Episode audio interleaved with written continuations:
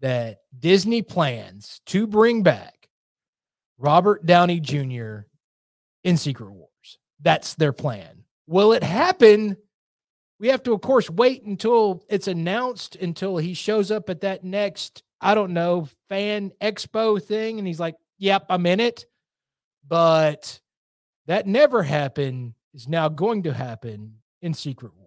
So everybody jump up and down and get excited. If you are an RDJ fan, if you loved him as the Iron Man character, which most people did, looks like you get another shot at Secret Wars at seeing him do his thing, which that's amazing. The other thing that in other Stark raving news, you remember Morgan Stark? Yeah. The kid? Remember her? Well, she's going to be the one of the ones that helps take out Kang older. They're going to bring in older Morgan Stark, and she's going to be in there in the fight, ready to rock and roll. So not only will you be seeing Tony again, and maybe more of him, because there is a rumor going around, and I'll wait till I get it totally confirmed before I say it's locked in, guys. There is a rumor going around that during the Armor Wars, that there will be a Tony Stark AI that they will go to. So it'll be him, his voice, everything along that lines. It'll just be an artificial intelligence that's helping Rhodey and possibly Ironheart and everybody that's going to be in an Armor Wars. It'll be like a Tony Stark Jarvis. Right? Yes. Yeah. Yes. That would be cool. So that's kind of where they're going there. And you've already heard me say that Chris Evans is going to play Cap one more time. And I had learned about him already signing up to do at least one more movie. So it also looks like that is Secret Wars. So bringing the band back together, and with the mending of things that are happening with the MCU and Scarlett Johansson, probably see Black Widow again. So, at least one more shot. So Secret Wars looks like that it's going to be that movie, that the culmination movie of what's going on with the multiverse and the Kang and all that. And they're really going to try and over the top it, kind of like you saw with the Infinity War. Right. So there is that news. So exciting. It's super exciting, because again, non-starter to, oh, we're doing it. At least that's in the plans. So I had to get that out there to you guys, and I thought it was amazing.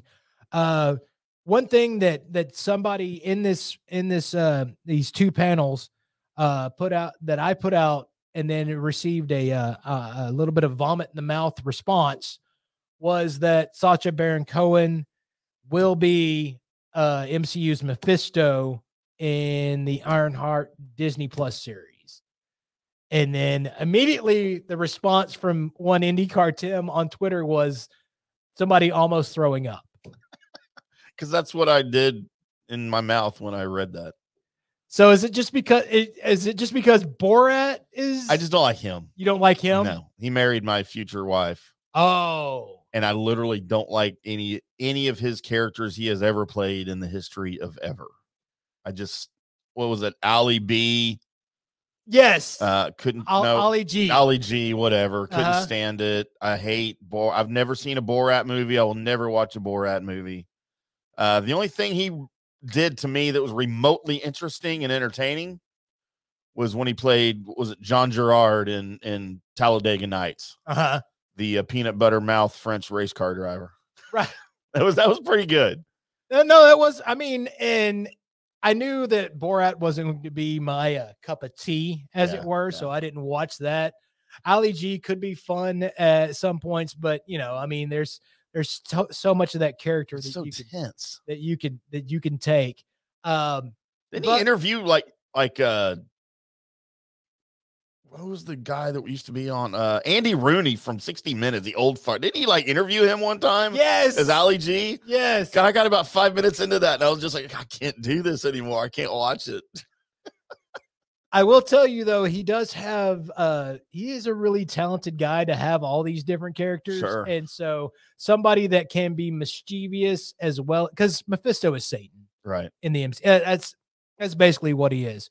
So the original thought was he was going to be playing Dormammu in Ironheart, but because that's how the villain in Ironheart, the Hood, received their powers is from Dormammu, but they changed it and said, no, he's Mephisto. So I've been telling you Mephisto's been on his way since, I don't know, forever. And finally now it looks like he truly is actually on his way. So Satan is coming.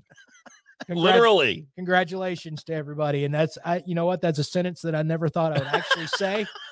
But there you go. Or say it with a smile on my face. So there's all of that. That's, seem a little happy it's happening. Yeah. Yeah. Hey, everybody, Satan's coming. I'm excited. My ex-wife's here. You know what? Just, man, I don't know what to do with that grenade. I'll jump on it. Congratulations, it exploded. So that's the news that we've got right now. Again, that's big news, but there's somebody that said they had hot sports opinions about the She-Hulk, and I'd actually like to hear what some of those are, Mr. Podracer Tim. So, you know, I went into She-Hulk pretty excited. Okay.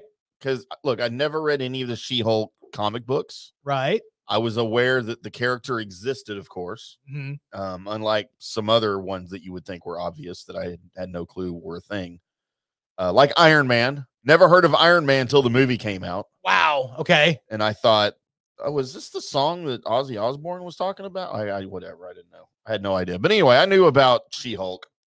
Knew nothing about it. And I know breaking the fourth wall was apparently a thing she does in the comic books, which I thought was really cool. Right. As just a novice, you know, Marvel Universe guy, it was extremely entertaining. Yes. Until the last episode. Oh my God, the best episode? The absolute worst episode. I don't even know what happened. Like, I honestly, look, the Kevin Feige, that was funny. Okay. I get the whole robot entity thing. I understood that. Right. One second.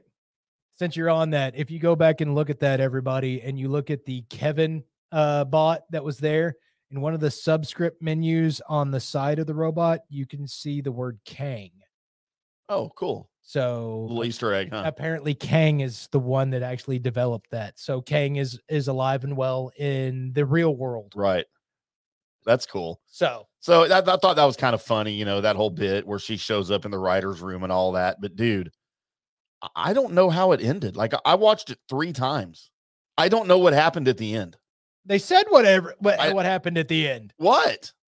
So she said what she wanted to have happen was she, first of all, the Green Hulk thing, the bad guy, right? You know, she didn't want that. Hulk King doesn't get to be Hulk, and she wants it to, you know, have a civil ending. And Abomination actually say sorry, right? And or Emil say he's sorry, and oh, and have Daredevil show up because I really likes the Daredevil, right? And then you go to the ending, and it ends civilly, and Emil says he's sorry, and then Daredevil shows up just for no reason other than because she wanted him to. Yes, yeah. And Bruce doesn't show up until the end, right? With his kid. Yeah, which I know nothing about that. Why does he have a kid that's a Hulk? Is he a Hulk alien? Yeah, well, or is he just green because he's an alien? No, he's a Hulk alien. Okay, well, that's a good question though, right? Right, okay. Right. So he goes to Sakaar at the beginning of because they really need his attention, right? Come to find out, the reason why is because there was a Hulk baby running around. Oh, God, and it's Scarred. Hulk procreated? Yes. Like as Hulk or as Bruce? As Hulk. Because God, that'd be an awesome porno to watch. You know what? Depends on who the lady was. But I'll show you some websites. How about that? Sweet. They're out there. Yes. Most of them are cosplay, but every once in a while they'll have the really good CGI one that's just like, I can't believe that's not really happening to a lady, is it? Oh my God. What's going on? Got to find these websites. Hulk smash, literally. Is happening right now on the computer. I'm glad I was on Kavanaugh's on his laptop back then. So no, yeah. So Scar is that's a lead into the whole World War Hulk and all that stuff. I just didn't think it was going to end like that. I thought it was going to end with Bruce actually going to Sakaar, and then later we find out what happens. And oh, by the way, you can definitely tell that they're still having a little trouble with that old CGI thing because of the pandemic and every place being super backed up that does the CGI, which is one of the reasons why it's taken Avatar so long now that they've committed to it to actually come out, because trying to get it to Avatar level of CGI is just taking forever. So they're completely backed up. So that's the reason why you almost had a slightly Vaseline scar on your 4K TV right then. Right. Because that's the best they could do. Wow. So wait, those aren't real people? No. There's still people with tennis balls. And it's also the reason why Scar just kind of goes, meh. Yeah, and that's about it. That's all they could afford. That's all. And I liked the little tidbit when she first came in as She-Hulk talking to Kevin Bott. Yeah, and he's like, "But first, you have to change back to your regular self because this is really expensive." But do it off camera. So I thought that was kind of funny. No, and it's actually is more breaking meta than that because they couldn't get it done. Yeah, so that's crazy. It's not that they ran out of money. It's just that, you know, hey, we can't really actually do that. Now, one that Tim hasn't seen that I don't think I've been able to give a true, just great talk about is Werewolf by Night. Werewolf by Night was amazing. Tim, I don't know if you're going to like it or not. If it's just one episode, one hour show, is that what it is? Yeah. I'll give it a watch. It's all black and white. Ooh. Noir. Yes, it's an ode to your Nosferatu, Frankenstein. It's an ode to those style movies, the old style were and real creepy and what have you. And it's actually pretty gory for a Disney Plus situation where people are just killed left and right. And all of that. And that's I think that's another reason why they're like, you know, let's do it in black and white, so the blood doesn't have to be red. Type of situation. So, but it was is done really well. And I did explain last episode how that, Man Thing, who's in it. It's the first time I've ever cheered for Man Thing. Man Thing. He's a Swamp Thing ripoff. I've been called worse. He's a Swamp Thing kind of ripoff, situation. But the way they did him was amazing. And that's going to lead to, I mean, the whole culmination of the episode is going to lead to your whole, you know, Midnight Suns direction with the characters and Werewolf by Night. That's I mean, from the cigarette burns that they had to put in, because obviously you don't actually have that type of film that would have the cigarette burns that put in with the film and the way they shot everything. That was amazing. And yes, there would be Man Thing. There would be Ted. Dude, that looks awesome. That's got plants growing out of him and stuff. Yes, he's a creature that's created, you know, basically by like psychic powers and the swamp. Now I want to watch that. So is that a show? No, he's in Werewolf by Night. Okay, I mean, I probably didn't look like that, right? He looks pretty close, almost exactly like that, except really black and white. Yeah. Wow. So that's Ted. Very cool, Ted. Ted. Which I didn't ever think to call Man Thing Ted, but his name in the comic books, you know, before he became Man Thing was Theodore. Yeah. Oh, okay. So there you go. It's Ted. That's hysterical. I'm kind of interested now. I just didn't know what I saw it on my menu. You know, I saw Marvel.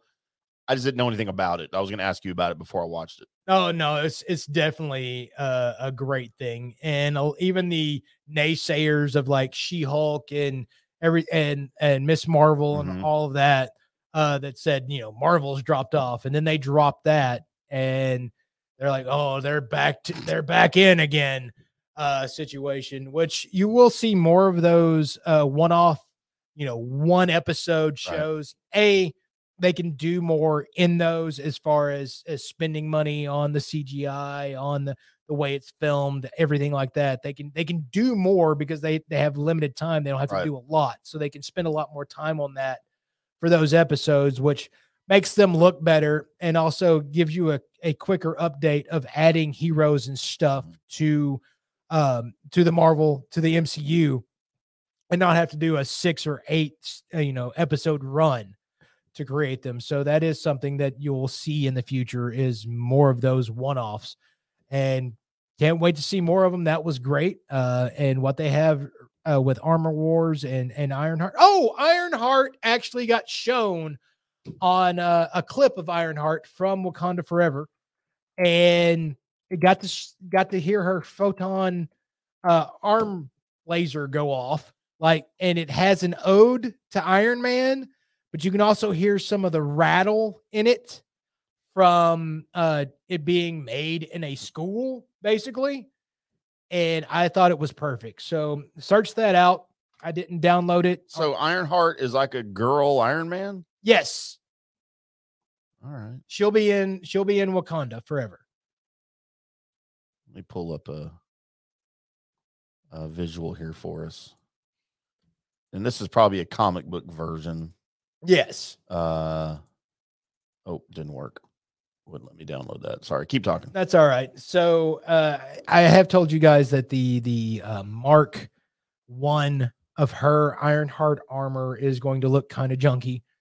It looks better than Tony Stark's Mark 1 because she's not making it in a cave with limited materials. But she is. Yeah, that would be her updated suits. Okay.